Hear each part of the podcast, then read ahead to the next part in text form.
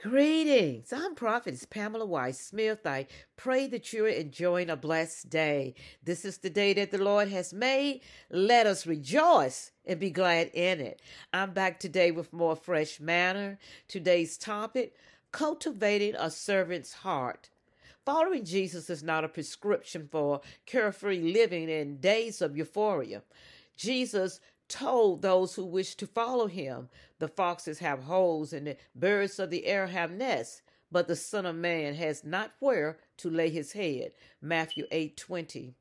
When teaching in a synagogue in Capernaum, Jesus said, Verily, verily, I say unto you, except ye eat the flesh of the Son of Man and drink his blood, ye have no life in you. John 6:53.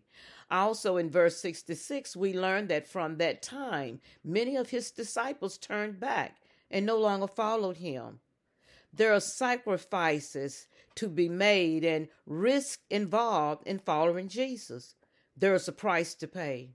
Commitment to discipleship will cost you your life. The price is following Jesus unconditionally.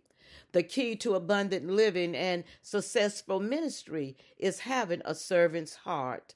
A servant's heart begins with how we process information. Philippians 4 8 reads, Finally, brethren, whatsoever things are true, whatsoever things are honest, whatsoever things are just, whatsoever things are pure, whatsoever things are lovely, whatsoever things are of good report if there be any virtue, and if there be any praise, think on these things. That is, whatever is true, honorable, good, pure, lovely, excellent, or praiseworthy.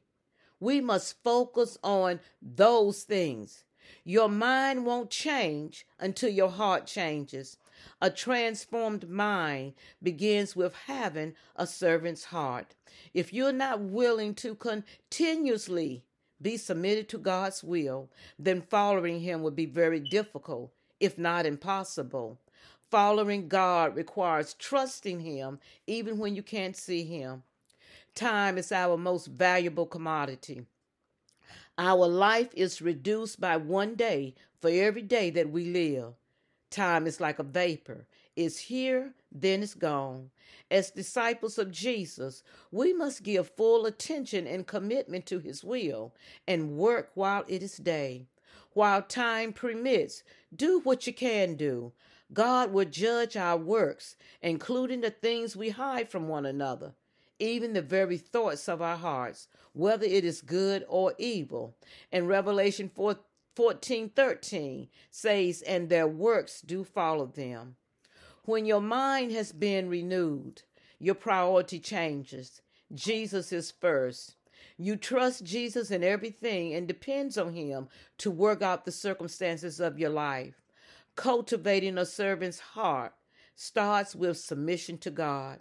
A servant's heart is a heart that says yes to Jesus and no to self It's also a heart that drinks from the bitter cup of life.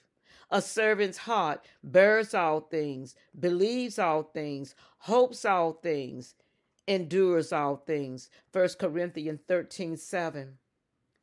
A servant's heart always protects, trusts, hopes, and perseveres. A servant's heart is patient and long suffering, yet faithful. A servant's heart is a submitted heart. God loves you. I love you too. Be blessed and trust God with your tomorrows.